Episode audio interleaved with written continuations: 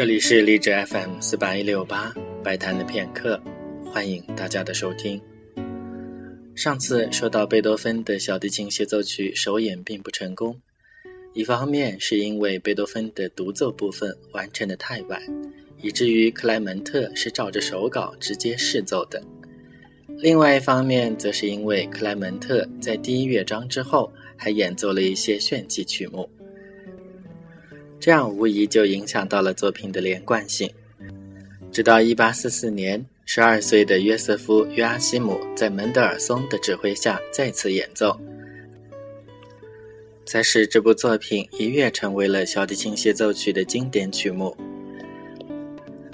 第二乐章极其温柔，肖复兴先生形容它是河水流进了一片无比宽阔深邃的湖面。